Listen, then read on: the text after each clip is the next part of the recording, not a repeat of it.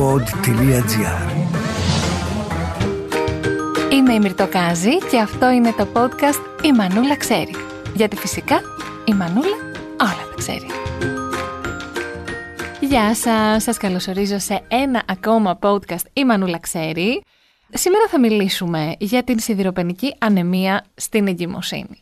Έχω στην παρέα μου τον αγαπημένο μου γιατρό που τον αγαπώ πολύ και τον θαυμάζω και το ξέρετε γιατί το δηλώνω σε όλες μου τις στιγμές. Στα social, παντού, παντού. Ο κύριος Μανώλης Νικολούση, ο οποίος είναι ειδικός αιματολόγος διευθυντής αιματολογικής κλινικής στο Ιατρικό Κέντρο Αθηνών, αναπληρωτής καθηγητής αιματολογίας στην Ιατρική Σχολή της Κύπρου και συντονιστής διευθυντής και τομέας πάρα πολλά χρόνια αιματολογίας και μεταμοσιεύσεων, 18 χρόνια για τον Μιελό στο Πανεπιστημιακό Νοσοκομείο του Μπέρμιγχαμ και πολλά άλλα. Είναι από τα βιογραφικά των γιατρών που χρειάζεσαι ένα βιβλίο για να χωρέσεις. Γεια σας. Ευχαριστώ πάρα πολύ, Μυρτώ, να είσαι καλά. Και εγώ ευχαριστώ, γιατί το θέμα της ανεμίας, της σιδηροπενική ανεμίας στη κοίηση, φαίνεται ότι είναι πολύ hot. Είναι συχνό. Είναι, είναι... πολύ συχνό. Ε είναι πολύ συχνό. Γενικά η σιδηροπενική ανεμία στις γυναίκες είναι ένα πάρα πολύ συχνό φαινόμενο. Είναι αυτό που λέμε: Έχω χαμηλό αιματοκρίτη. Έτσι, με ε, απλά λόγια ή όχι; Ο αιματοκρίτης επίσης είναι μια άλλη πονεμένη ιστορία. γιατί Ξεκίνησε αυτή τη στιγμή. Ο αιματοκρίτης χρησιμοποιείται πολύ περισσότερο στην Ελλάδα από ό,τι χρησιμοποιείται σε ευρωπαϊκές χώρες. Συνήθως αυτό που χρησιμοποιούμε είναι η αιμοσφαιρίνη. Η αιμοσφαιρίνη. Ωραία, να μιλήσουμε με νούμερα για να καταλάβει και ο κόσμος που μας ακούει πότε είμαστε καλά. Συνήθως στις περισσότερες γυναίκες και με βάση, εντάξει, προφανώς θα έχεις δει ότι πηγαίνουν σε διαφορετικά εργαστήρια, θα δεις ότι υπάρχουν διαφορετικές τιμές αναφοράς. Αλλά γενικότερα στα περισσότερα βιβλία η τιμή μεταξύ 12 και 16 της αιμοσφαιρίνη λέμε ότι είναι φυσιολογική. Για τις γυναίκες; Για τις γυναίκες. Στους άντρες είναι πιο ψηλά. Είναι λίγο πιο ψηλά γιατί κυρίως υπάρχει αυτή η ορμόνη που λέγεται τεστοστερόνη mm. στους άντρες που είναι ψηλότερη σε αναλογία από ό,τι στι γυναίκες και αυτό δίνει το σήμα στο μυαλό να παράγει περισσότερα ερυθρά. Αλλά okay. επίσης οι γυναίκες έχουν και την έμεινο ρίση. Σωστά, κάθε μήνα. Οπότε εκεί οπότε, υπάρχει απόδεια. Τα όρια είναι, υπάρχει μια μικρή απόκληση στα όρια. Άρα 12 με 16 η αιμοσφαιρίνη στις γυναίκες. Να το πούμε και σε αιματοκρίτη. Σε αιματοκρίτη μιλάμε κάτι μεταξύ 36 και 48. Α, δηλαδή, υπάρχει 48 αιματοκρίτη. Υπάρχει 48 αιματοκρίτη. Καλό είναι αυτό, ή επειδή και αυτό είναι ακραίο. Ακραίο δεν είναι, αλλά επειδή και αυτό γίνεται με βάση κριτήρια για διάφορες νόσους που υπάρχουν και με βάση τον Παγκόσμιο Οργανισμό Υγείας, αυτά είναι τα όρια τα οποία εμείς μέσα στην Αγγλία είχαμε τα όρια αυτά. Διαβάζω ότι έχουν λέει έλλειψη σιδήρου περίπου 2 δισεκατομμύρια άνθρωποι παγκοσμίως σύμφωνα με τον Παγκόσμιο Οργανισμό Υγείας. What? Έτσι ακριβώς και οι περισσότερες είναι γυναίκες. Και αυτό όπως είπαμε πριν, η περίοδος, η έμεινος ρίση είναι κάτι το οποίο ουσιαστικά αφαιρεί σίδηρο από τον οργανισμό. Γιατί ναι, μεν έχουμε αυτή την αιμορραγία. Δεν είναι αρκετή για να. Όπως παραδείγματος χάρη, όταν έχουμε ένα τροχείο και κάποιος χάνει πάρα πολύ αίμα, είναι πολύ διαφορετική η ποσότητα αίματος που χάνεται εκεί με την ποσότητα της περίοδου. Αλήθεια. Ε, γιατί; Όσο και αν φαίνεται ότι είναι μεγάλη ποσότητα. Και αυτό γιατί επειδή χάνεται για λίγο και σιγά σε κάποιες μέρες, ο οργανισμός μας προλαβαίνει και ο οργανισμός μας είναι ένα πολύ sophisticated σύστημα, ένα σύστημα το οποίο είναι και πολύ έξυπνο και αντιλαμβάνεται τις αλλαγές πάρα πολύ γρήγορα, οπότε έχει τη δυνατότητα να ε, ανακάμψει, να ανακάμψει και να παράγει αυτά τα κύτταρα που χάνονται. Μπορεί όχι στο πλήρες, αλλά αρκετά για να μας κρατήσει το σώμα μας σε καλή κατάσταση. Όταν όμως αυτό γίνεται συνεχόμενα, ναι. γιατί εκείνο που πρέπει να σκεφτούμε είναι χάνοντας αυτό το σίδηρο με το αίμα που χάνεται από την περίοδο, πρέπει να το αναπληρώσουμε με τη διατροφή μας. Τρώγοντας τι; Υπάρχουν τροφές που είναι υψηλές σε σίδηρο. Α πούμε, υπάρχει το σπανάκι, υπάρχει το κόκκινο κρέας. Το σηκώτη που λέμε. Η μαμά μου φτιάχνει πάντα σηκώτη. Όλα αυτά έχουν ψηλό σίδηρο. Είναι καλά. Μανούλα ξέρει. Αλλά τι γίνεται όμως με το σίδηρο, με τις τροφές, με όλες τις τροφές; Απορροφάτε ένα 2 με 5% του σιδήρου. Συγγνώμη. Έτρωγα εγώ όλες τις φακές και όλα αυτά για να πάρω 2%. Έτσι ακριβώ. Δεν ξαναφάω. Συγγνώμη, δεν υπάρχει περίπτωση. Αλλά χωρίς αυτό δεν θα παίρναμε τίποτα. Και αυτό είναι τροφή που περιέχει υψηλό σίδηρο. Συγγνώμη, Έτσι. έχω φάει εγώ τόσες φακές στη ζωή μου που τις χαίνομαι για να πάρω 2%. Δεν πιστεύω. Έτσι ακριβώς. Έτσι ακριβώς. Πώς μπορώ να πάρω πάρα πολύ σίδηρο; Η απορρόφηση σιδήρου αυξάνεται με τη βιταμίνη C. Αλλά δεν αυξάνεται τόσο πολύ για να πούμε ότι έχει σημαντικές διαφορές. Είναι καλύτερη απορρόφηση. Τώρα, υπάρχουν φυσικά, αν χρειαστεί φαρμακευτικά, υπάρχουν σκευάσματα τα οποία παίρνουμε είτε από το στόμα είτε ενδοφλεβίως. Όμως και για τα σκευάσματα αυτά, επίσης έχω διαβάσει ότι πάλι η απορρόφηση είναι πολύ μικρή. Είναι μικρή. Το χειρότερο με τα σκευάσματα του σιδήρου που μπορεί να προκύψει είναι οι γαστρεντερικές διαταραχές. Δηλαδή, κάποιοι άνθρωποι που παίρνουν σκευάσματα σιδήρου μπορεί να έχουν είτε ας πούμε κάποιο πόνο στην κοιλιά, είτε να έχουν δυσκολιότητα, είτε να έχουν διάρκεια. Αν παίρνουν σε σταθερή βάση. Σταθερή βάση, ναι. Να πούμε πριν ξεκινήσουμε για τη σιδηροπενική ανεμία, να πούμε λίγα πράγματα για το αίμα. Πάμε λίγο στην τρίτη δημοτικού. Εντάξει, ωραία. Το αιμα τι είναι; Τι είναι το αίμα; Αυτό που βλέπουμε λοιπόν να ρέει στα αγγεία ή όταν χτυπήσουμε να βγαίνει από τα αγγεία είναι ένας συνδυασμός έμορφων στοιχείων, δηλαδή κυτάρων και πλάσματος και υγρού. Αυτό λοιπόν είναι το στοιχείο του. Και μέσα εκεί υπάρχουν και άλλα πράγματα όπως πρωτενε, πολύ μικρά τα οποία δεν μπορούμε να τα δούμε. Απλά επειδή αυτά που έχουν τον κύριο όγκο του χρώματος στα ερυθρά, γι' αυτό και το αίμα έχει αυτό το χρώμα το πολυκόκκινο που λέμε. Τώρα, τα έμορφα στοιχεία που λέμε είναι τα στοιχεία του αίματος, τα κύτταρα, τα οποία παράγονται από το μυελό των οστών μας, που είναι το εργοστάσιο παραγωγής των κυτάρων του αίματος. Δηλαδή, τα κύρια κύτταρα του αίματος είναι τα ερυθρά, τα λευκά και τα αιμοπετάλια. Και μέσα στα λευκά έχουμε διαφορετικές υποκατηγορίες λευκών, τα οποία λευκά επιτελούν ένα συγκεκριμένο έργο. Και υποκατηγορίες των λευκών ακόμη πιο συγκεκριμένο. Ποιο είναι το έργο τους; Τα ερυθρά είναι αυτά τα οποία κουβαλάνε το οξυγόνο στο σώμα μας. Γι' αυτό και όταν έχουμε την ανεμία, αισθανόμαστε κουρασμένοι, έχουμε δύσπνοια. Πολύ μεγάλοι άνθρωποι μπορεί να κάνουν ακόμα και καρδιαγγειακά επεισόδια. Άρα δηλαδή να κάνουν τα- εμφράγματα. η ανεμία έχει να κάνει με τα ερυθρά. Η ανεμία έχει να κάνει με τα ερυθρά. Από την άποψη των λοιμόξεων, τα λευκά είναι αυτά που μας προστατεύουν για τις λοιμώξει. Τόσο από τις ιογενείς, όσο και από τις βακτηριακές, όσο και από τις κάποιες ευκαιριακές λοιμώξει. Γι' αυτά όλα τα λευκά πρέπει να είναι σε συντονισμό μεταξύ τους. Οι στρατιώτες που λέμε. Οι στρατιώτες. Και να είναι και σε αριθμό, αλλά και σε ποιότητα καλά. Δηλαδή και η Για τις υποκατηγορίες λειτουργικότητα. τώρα που λέτε. Όλα τα Ωραία. λευκά. Και τα αιμοπετάλια είναι αυτά τα οποία όταν έχουμε μια πληγή, όταν χτυπάμε κάπου, ενώνονται μεταξύ τους, κολλάνε μεταξύ τους και εμποδίζουν την περαιτέρω αιμορραγία. Να Και όταν χάσουμε δεν περαιτέρω έχουμε πληγή, τι κάνουνε; Όταν δεν έχουμε πληγή, όλα αυτά κυκλοφορούν Κάθονται. μέσα στα Α, αγεία. πάνε τη βουλή. Έτσι. Ισχύει ότι με κάθε χτύπο της καρδιάς πάει το αίμα σε όλο το σώμα. Αυτός είναι και ο κύριος ρόλος της καρδιάς, ουσιαστικά να στέλνει το αίμα στο σώμα μας. Αλλά αυτά τα κύτταρα φυσικά πρέπει να σκεφτούμε ότι γι' αυτό υπάρχει ο μυελό, γιατί παράγει συνεχώς. Γιατί αυτά τα κύτταρα γεννιούνται και πεθαίνουν. Είναι και αυτά ένας οργανισμός. Σε πόσο χρόνο γεννιούνται και πεθαίνουν; Τα ερυθρά ζουν μέχρι 120 μέρες. Τα λευκά, ανάλογα με την κατηγορία, μπορούν να φτάσουν ας πούμε, μέχρι τις 5-7 μέρες. Και Αλήθεια. τα αιμοπετάλια το ίδιο. Δηλαδή υπάρχουν κατηγορίες των λευκών όπως τα ουδετερόφυλλα, τα οποία ζουν σχεδόν μία μέρα. Δηλαδή Έτσι. τώρα που εμείς μιλάμε, παράγονται στο μυαλό μας όλα Έτσι αυτά. ακριβώς. Απίστευτο. Έτσι ακριβώς. Τρομερό. Η ομάδα αίματος; Η ομάδα αίματος σε κάθε άνθρωπο είναι διαφορετική. Κληρονομείται από τα στοιχεία που έχουν η μαμά και ο μπαμπάς. Δεν μπορεί να έχω άλλη ομάδα αίματος από τους γονείς μου. Από τους δύο γονείς πρέπει να υπάρχει ένα συνδυασμό. Υπάρχουν διάφοροι συνδυασμοί. Α, ναι, μπράβο, το είχαμε με τη μάθει στο σχολείο. γενετική, Ναι, ναι, ναι, Το ναι, οποίο μπράβο. υπάρχει μια περίπτωση, αλλά όχι και με τους δύο. Με κάποιον θα έχουμε. Κάτι κοινό. Ωραία, οπότε έχουμε λοιπόν το αίμα μας, το οποίο κάνει όλες αυτές τις φανταστικές λειτουργίες. Είναι αρκετά λίτρα, σωστά; Ο όγκος που κυκλοφορεί στα γέννα εξαρτάται και από το βάρος, αλλά συνήθως είναι 5 με 6 λίτρα. Φερό. Και πάμε τώρα να φτάσουμε στην σιδηροπενική ανεμία, η οποία έχει να κάνει με την αιμοσφαιρίνη που είπατε. Α μην ασχολούμαστε με τον Βεβαίως. αιματοκρίτη. Όταν λοιπόν η αιμοσφαιρίνη πέσει, προκύπτει η σιδηροπενική ανεμία ή είναι κάτι που το έχω εγώ ούτως ή άλλως κληρονομικά; Στη ανεμία δεν είναι κληρονομική. Α, δεν είναι. Είναι επίκτητη. Δηλαδή, επειδή μιλάμε για μια νέα γυναίκα όπως εσύ, Μυρτώ, μιλάμε για κυρίως. Είναι λόγω της έμεινη ρίσης. Αυτό είναι ο κύριος παράγοντας. Είναι ο νούμερο ένα λόγος που Είναι έχουμε στη σιδηροπενική. νόσος. Δηλαδή, λέμε έχω σιδηροπενική ανεμία, πώς λέμε έχω ξέρω, θηροειδή. Η έχω- ανεμία είναι μία νόσος. Και η σιδηροπενική ανεμία είναι μία νόσος και γι' αυτό και πηγαίνουμε και στο γιατρό για τη σιδηροπενική ανεμία. Γιατί υπάρχουν διαφορετικές κατηγορίες και διαφορετικά ρίσκα με τη σιδηροπενική ανεμία και φυσικά βασίζεται και στην ηλικία. Mm-hmm. Παραδείγματος χάρη, μία νέα γυναίκα, είπαμε, ο κύριος κίνδυνος της σιδηροπενικής ανεμίας έρχεται από την έμεινο ρίση. Σε έναν άνθρωπο που είναι 70 ετών με σιδηροπενική ανεμία, ένας από τους κύριους λόγους που μπορεί να είναι η πρώτη εκδήλωση της νόσου είναι ο καρκίνος του παχαίου σεντέρου Να χάνει αίμα δηλαδή. να από χάνει κάπου. αίμα από εκεί. Αλλά από πολύ διαφορετικό λόγο, από την έμεινη όρεξη και πολλές φορές μια σιδηροπενική ανεμία μας οδηγεί σε διάγνωση καρκίνου σε ένα μεγάλο άνθρωπο. Σε κάποιον που είναι μεγάλης ηλικίας, είτε είναι άνδρας είτε γυναίκα, γιατί αν φανταστούμε ότι η έμεινο ρίση έχει σταματήσει. Έτσι. Ναι, ναι, ναι, Ο ναι, μοναδικός σωστά. άλλος παράγοντας που χάνουμε σίδηρο είναι το γαστεντερικό. Υπάρχουν και απλά πράγματα. Έτσι. Μπορεί κάποιος να έχει μια γαστρίτιδα και να χάνει από εκεί μικροαιμορραγίες και να χάνει σίδηρο. Ή με το υλικοβακτηρίδιο του πυλωρού, που είναι αρκετά συχνό. Άρα, μία χαμηλή ένδειξη στην εξέταση αίματος μας οδηγεί στο να το ερευνήσουμε. Στο να- έτσι Όμως, ακριβώς. να πάμε λίγο στις εγγύους που μας ενδιαφέρει εδώ. Γιατί συμβαίνει στην εγκυμοσύνη; Στην Αφού εγκυμοσύνη. και πριν είχαν την περίοδο και χάνανε αίμα. Μετά γιατί; Ε, Αφού δεν χάνουν αίμα. Πολύ σωστά. Αλλά επειδή όλα αυτά είναι συσσωρευμένα με την περίοδο, αν κάπου δεν έχει αναπληρωθεί πριν από την εγκυμοσύνη,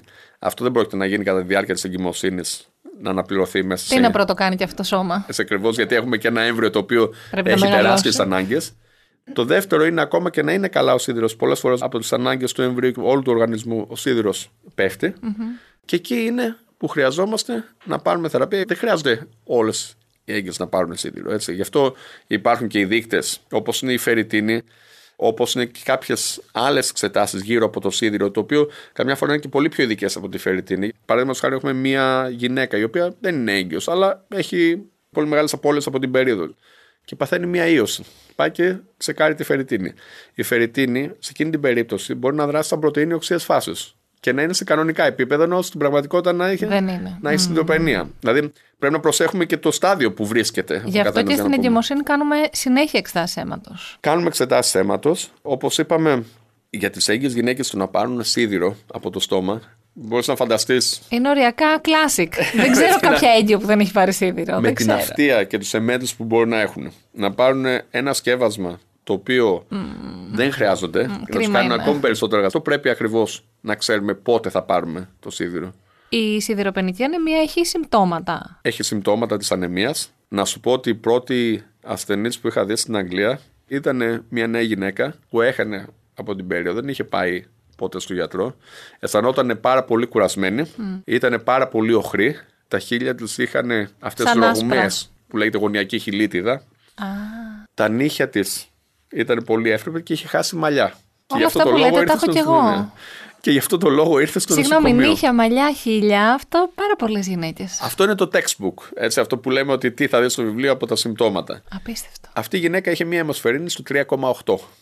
Δηλαδή ένα Τι; αιματοκρίτη στο 10. Και πώς ζούσε; Είναι αυτό που λέμε ότι ο οργανισμός προσαρμόζεται και φτάνει σε ένα σημείο που τότε τον οδηγείς στον. Αλλά αυτό δεν πρέπει φυσικά που δεν είναι να φτάσεις σε αυτό το Χριστός σημείο. και Έτσι. Παναγία, απίστευτο. Γιατί αυτή είναι, μεν- είναι μια νόσο, όπως είπαμε, αλλά είναι μια νόσο πολύ απλή στη θεραπεία. Ναι. Είναι επικίνδυνη για τη μαμά ή το μωρό, το έμβριο; Αν αφήσουμε την ανεμία να προχωρήσει, φυσικά είναι. Γιατί όπως είπαμε πιο πριν, τα ερυθρά κουβαλάνε το οξυγόνο σε όλο το σώμα. Αν δεν δώσουμε το σωστό οξυγόνο στη μαμά και στο έμβριο, εκεί μπορούμε να καταλάβουμε ότι έχουμε άλλες Άλλο επιπλοκές.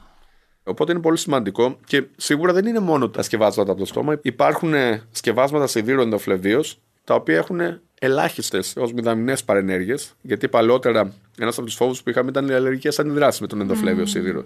Πλέον τα σκευάσματα έχουν προχωρήσει πάρα πολύ και οι αλλεργικές αντιδράσεις είναι εξαιρετικά σπάνιες, αν όχι απίθανες. Και αυτό είναι, ας πούμε, one-off, κάνεις μια Είναι one-off. έγχυση. Συνήθως είναι one-off. Στις περισσότερες, η εμπειρία μου με τις περισσότερες εγκυμοσύνες από αυτό το εξωτερικό γιατρείο που είχαμε, που σου είπα στην Αγγλία, ήταν ότι περισσότερες έπαιρναν ένα με δύο maximum. Κατά τη της διάρκεια των εγκυμοσύνης. εννέα μηνών. Ναι. Α, εντάξει, ωραία. Όμως, αν εγώ θέλω να το προλάβω όλο αυτό, θέλω να είμαι έτσι καλή μαθήτρια απέναντι στο αίμα μου. Βέβαια. Πριν μείνω έγκυος ή όσο είμαι έγκυος, τι πρέπει να κάνω; εξετάσεις αίματος που λέγαμε πριν. Γι' αυτό λέμε ότι ο καθένας μία με δύο φορές το χρόνο. Γιατί άμα κάνουμε, ας πούμε, μία φορά το χρόνο, παραδείγματος χάρη, άμα δούμε ότι η φερριτίνη είναι στο 60-70 για μια γυναίκα η οποία έχει κανονική περίοδο, είμαστε σχετικά ήσυχοι. Άμα δούμε μια γυναίκα η οποία έχει μια φερριτίνη στο 19-20 και έχει σχετικά έντονη έμμηνο ρύση, τότε εκεί πρέπει να κάνουμε και άλλη φορά 3, 4, 5 μήνες για να δούμε αν όντως έχει πάει πιο κάτω. Γιατί η φερριτίνη τι είναι ουσιαστικά, είναι η αποθήκη του σιδήρου μας στο σώμα. Α, η αποθήκη σιδήρου που λέμε. Εκεί, λοιπόν, Α, αυτές είναι- αποθηκεύουμε αυτό τα είναι η πάντα. φερριτίνη. Α, μάλιστα. και οκ. το σώμα μας παίρνει από την αποθήκη. Είναι λίγο όπως θέλουμε να πάμε να μαγειρεύσουμε κάτι. Πρέπει να πάρουμε τα υλικά και να τα κάνουμε. Οπότε πάμε και τα παίρνουμε από την κουζίνα μας για να τα βάλουμε στο φούρνο, στο τηγάνι, οπουδήποτε. Έτσι είναι και αυτό με το σίδηρο. Μετακινείται από τη φερριτίνη, πηγαίνει στο μυελό για να αρχίσει να παράγει τα ερυθρά. Όταν δεν έχει κάτι αυτή η αποθήκη, μπορείς να φανταστείς ότι δεν μπορεί να πάρει και πάρα πολύ, οπότε δεν παράγονται ερυθρά. Και φυσικά μειώνεται η παραγωγή από το μυελό και φτάνουμε στην ανεμία. Δεν έρχεται Ντόμινο απευθείας. effect όλο αυτό που το περιγράφω. Έτσι ακριβώς, domino effect. Αυτές οι αποθήκες πόσο καιρό μπορούν να κρατήσουν το σίδηρο αποθηκευμένο; Και καλό να είναι έτσι, να πάει μετά να το πάρει ο μυελό και να είναι μια χαρά. Αυτό είναι αναλόγως με την κάθε γυναίκα. Δηλαδή, στην εγκυμοσύνη, παραδείγματος χάρη, ναι, μεν έχουμε αυξημένες ανάγκες λόγω του εμβρίου, δεν έχουμε την περίοδο όπως πολύ σωστά είπες.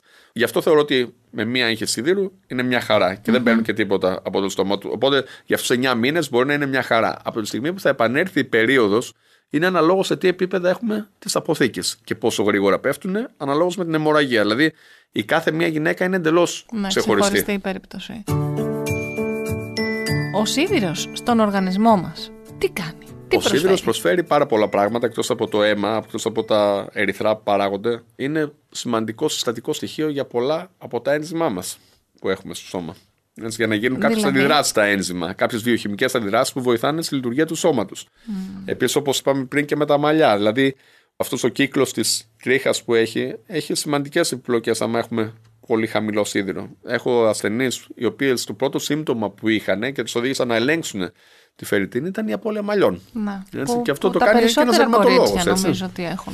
Ναι. Ναι. Όντως, γιατί να, οι γυναίκες συνήθως έχουν πιο μακριά μαλλιά. Τα πιο μακριά μαλλιά, όταν ας πούμε, βουρτσίζουμε τα Ναι, μαλλιά ναι, μας, ναι, ναι. πέφτουν πιο Τα πολύ. βάφουμε, κάνουμε διάφορα. Τα Αλλά η τελεπώνουμε. κάθε γυναίκα, επειδή ξέρει πάρα πολύ καλά τον εαυτό της, ξέρει ακριβώς πότε χάνει περισσότερα μαλλιά από αυτά που έχει συνηθίσει. Άρα, ακόμα και αυτό το πολύ απλοϊκό, ας το χαρακτηρίσουμε σύμπτωμα, μπορεί να μας οδηγήσει στο να δούμε πώς είναι ο σίδηρός μας. Έτσι ακριβώς. Ο σίδηρος σε μια γυναίκα που μόλις έχει γεννήσει και που θέλει να θυλάσει, τι ρόλο παίζει, δηλαδή εκεί η ανεμία Και εκεί η ανεμία όλα. Τι γίνεται; Δηλαδή, αυτό που δεν θέλουμε είναι μια γυναίκα να έχει ανεμία, γιατί πολλές φορές γίνονται πολλές διαταραχές και με τις ορμόνες και το πόσο μπορεί να φροντίσει το παιδί. Γιατί και αντοχές σε ένα νεογέννητο, περισσότερες μητέρες, είμαι σίγουρος ότι έχουν περάσει Να. από δύσκολες νύχτες. Οπότε είναι πολύ σημαντικό το να είναι υγιής, το να είναι δυνατή, το να μπορέσει και να θυλάσει το παιδί και να μπορέσει να έχει γάλα και να μπορέσει να δώσει τα συστατικά στο παιδί που χρειάζονται. Γιατί και όλα αυτά περνάνε μέσω του μητρικού γάλακτος. Πάντως νομίζω ότι το να έχουμε πεσμένο σίδηρο, ας πούμε, είναι σαν ε, μάστιγα της εποχής. Δηλαδή,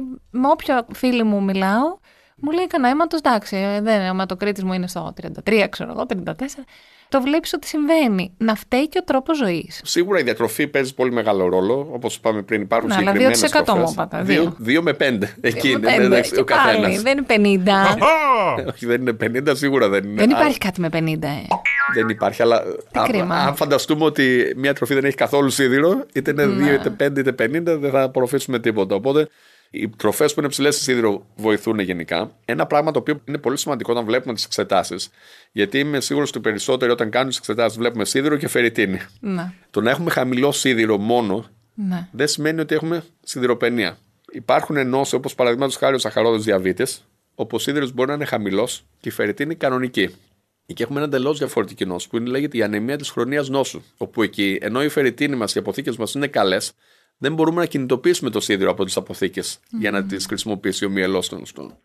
Οπότε εκεί είναι εντελώς διαφορετικό. Γι' αυτό στις εξετάσεις πρέπει να είμαστε πολύ συγκεκριμένοι. Και επίσης εξετάσεις να τις βλέπει κανένας γιατρός. Και ένας ειδικός. Έτσι, ακριβώς. Το λέω αυτό και για μένα, γιατί εγώ, ας πούμε, δεν ξέρω εσείς τι κάνετε. Όταν πάω να κάνω εξετάσεις, τις παίρνω, λέω Α, εντάξει, είναι μέσα στα πλαίσια. Οκ, τις βάζω στο ντοσιέ. Έχω ντοσιέ όμως.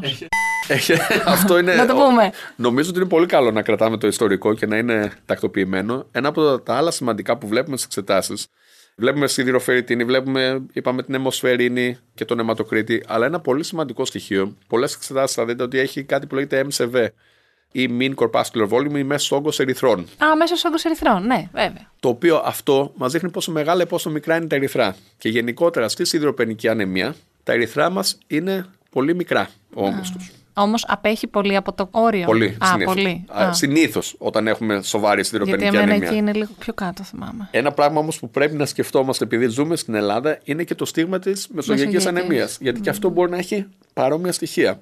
Η ανεμία όμως καταλαβαίνει έτσι όπως μιλάμε τόση ώρα ότι δεν είναι κάτι που είναι πραγματικά. Πώς να το πω, βαρύ. Είναι κάτι που είναι υποέλεγχο. Είναι Από την υποέλεγχο, ιατρική. αλλά επίσης είναι και ο κάθε άνθρωπος επίσης ξεχωριστά και ηλικίες όπως λέγαμε. Γιατί μια ανεμία, όταν τα ερυθρά δεν κουβαλάνε το οξυγόνο σωστά στο σώμα, και ειδικά στην καρδιά που είναι ένα όργανο που έχει πάρα πολλούς μύες, και η μύες είναι το κατεξοχήν όργανο που χρησιμοποιεί οξυγόνο, Απίστευτο. μπορούμε να έχουμε ισχυμία του μυοκαρδίου και έμφραγμα. Οπότε είναι στο τι καταλήγει. Γι' αυτό και η ανεμία είναι πολύ σημαντική να ξέρουμε από τι προέρχεται. Μιλήσαμε για τη σιδηροπενική ανεμία. Υπάρχουν όμως και άλλες ανεμίες, οι οποίες μπορεί να είναι από άλλα στοιχεία, όπως η Β12 ή το φιλικο Ή ο οργανισμός μας μέσω ενός αυτοάνωσου μηχανισμού, όπως μιλήσαμε για τους αυτοάνωσους μηχανισμούς, να μπορέσει να καταστρέφει τα ερυθρά, δηλαδή να νομίζει ότι είναι ξένα τα ερυθρά και να τα καταστρέφει, έχοντας την αυτοάνωση αιμολυτική ανεμία που νομίζω ότι γνωρίζεις πάρα πολύ καλά. Κάτι έχω ακούσει πρόσφατα. Και επίσης υπάρχουν και ανεμίες οι οποίες προέρχονται επειδή ο μυελός αντικαθίσταται από άλλα κύτταρα.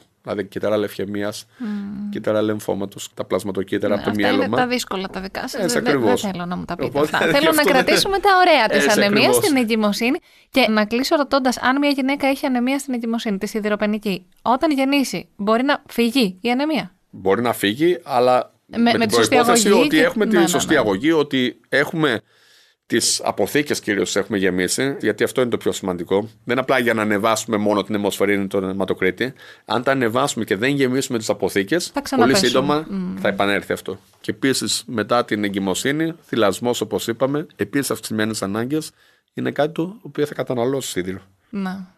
Άρα θέλει συνέχεια παρακολούθηση. Θέλει συνέχεια παρακολούθηση ε, και επίσης να ξέρουμε και τα συμπτώματα. Αυτό που είπαμε πριν, ότι είναι πολύ σημαντικά να αναγνωρίζουμε τα συμπτώματα της ανεμίας. Και να βλέπεις τις εξετάσεις μας ένας γιατρός, αιματολόγος γενικά. Αν θέλετε, αυτό να το κάνετε, ναι.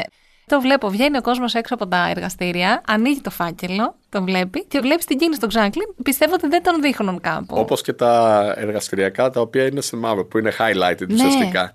Αυτό θα έπρεπε ίσως να μην υπάρχουν τα πλαίσια, το κατώτερο και ανώτερο, ώστε να αναγκάζεσαι να το δείξεις κάπου. Να το δείξεις κάπου. Όντως, γιατί πολλά από αυτά, ας πούμε, τα οποία είναι μαυρισμένα, ας πούμε, με έχουν πάρει τηλέφωνο για τον αιμοπεταλιοκρίτη, το οποίο δεν χρησιμοποιείται πουθενά. Α, ναι. Δηλαδή, είναι μια εξέταση η οποία και εμείς να τη δούμε. Δεν, δεν λέει κάτι. Ναι. Α, ωραία. Να το ξέρω, να το κοιτάω. Αν δεν λέει ναι. τίποτα, μου αρέσει. Ωραία. Κύριε Νικολού, ευχαριστώ πάρα πολύ. Να είστε καλά. Ευχαριστώ πολύ. Εγώ για την πρόσκληση και για την εξαιρετική συζήτηση που είχαμε. Νομίζω ότι η συζήτηση με έναν αιματολόγο δεν τελειώνει ποτέ. Είναι, δηλαδή, τα πάντα είναι γύρω από το αίμα μας. Νομίζω ότι ό,τι πρόβλημα κι αν έχουμε, όλα τελικά ξεκινούν ή καταλήγουν στο αίμα. Και απορώ πώς γίνεται ένας άνθρωπος, πάντα είχα αυτή την απορία με τους αιματολόγους, πώς γίνεται να έχετε τόσο ευρύ πεδίο γνώσεων. Γιατί πραγματικά λέω τώρα ότι ένας γιατρός που ασχολείται με τα νεφρά, τυχαίο παράδειγμα, έχει ας πούμε ειδικευθεί σε αυτό το αίμα. Δεν ξέρω από πού πρέπει να το πιάσει κανείς για να το αποκωδικοποιήσει. Γιατί υπάρχουν και σε πάρα πολλές νόσους που συνδέονται, χωρί να είναι νόσους του μυελού. Παρ' όλα αυτά πάσχει ο μυελός λόγω κάποιας άλλης νόσου. Ναι, ναι, ναι, ναι. Τα πάντα είναι γύρω από το αίμα. Εντάξει, εμείς στην Ελλάδα έχουμε και πολλές φράσεις, το αίμα νερό δεν γίνεται, έχουμε το αίμα το έχουμε ψηλά γενικά, αλλά το αίμα γίνεται νερό. Πολλές φορές αυτό το έλεγαν ε, για κάποιες ασθένειες του πικτικού μηχανισμού, όπως την αιμορροφιλέτη, το αίμα τρέχει σαν νερό. Ναι. Το οποίο υπάρχουν δυστυχώς ασθενείς που έχουν αυτές τις νόσους και υποφέρουν από αιμορραγίες λόγω του ότι δεν έχουν αρκετούς παράγοντες mm. Ναι. Πάντως το αίμα έτσι και πιο μεταφορικά στην Ελλάδα το έχουμε πολύ ψηλά με την έννοια της ε, συγγένειας, της οικογένειας. Όσα και αν συμβαίνουν, τελικά στα δύσκολα συνειδητοποιείς ότι αυτή που είναι αίμα σου, που λέμε, είναι πιο κοντά σου. Επομένως, ασχολείστε με κάτι πραγματικά σπουδαίο. Σας ευχαριστώ πάρα πολύ. Εγώ ευχαριστώ, Μύρτο. Για την κουβέντα. Να κρατήσουμε ότι είναι σημαντικό να προσέχουμε τους εαυτούς μας, να τους αγαπάμε να τους φροντίζουμε. Ακόμα και το πιο απλό όπως είναι το φαγητό, η άσκηση αναδεικνύονται όπως μας πει ο κ. Νικολούσης σε πολύ σημαντικούς παράγοντες για την υγεία μας. Σας ευχαριστώ πολύ. Εγώ ευχαριστώ Μύρτον, ευχαριστώ πολύ. Εσείς φυσικά ακούτε όλα τα podcast από το pod.gr, στο Spotify, στο Apple Podcast, στο Google Podcast ή σε όποια άλλη εφαρμογή ακούτε podcast από το κινητό σας. Από εμένα τη Μυρτοκάζη, πολλά φιλιά, να σας προσέχετε και να σας αγαπάτε.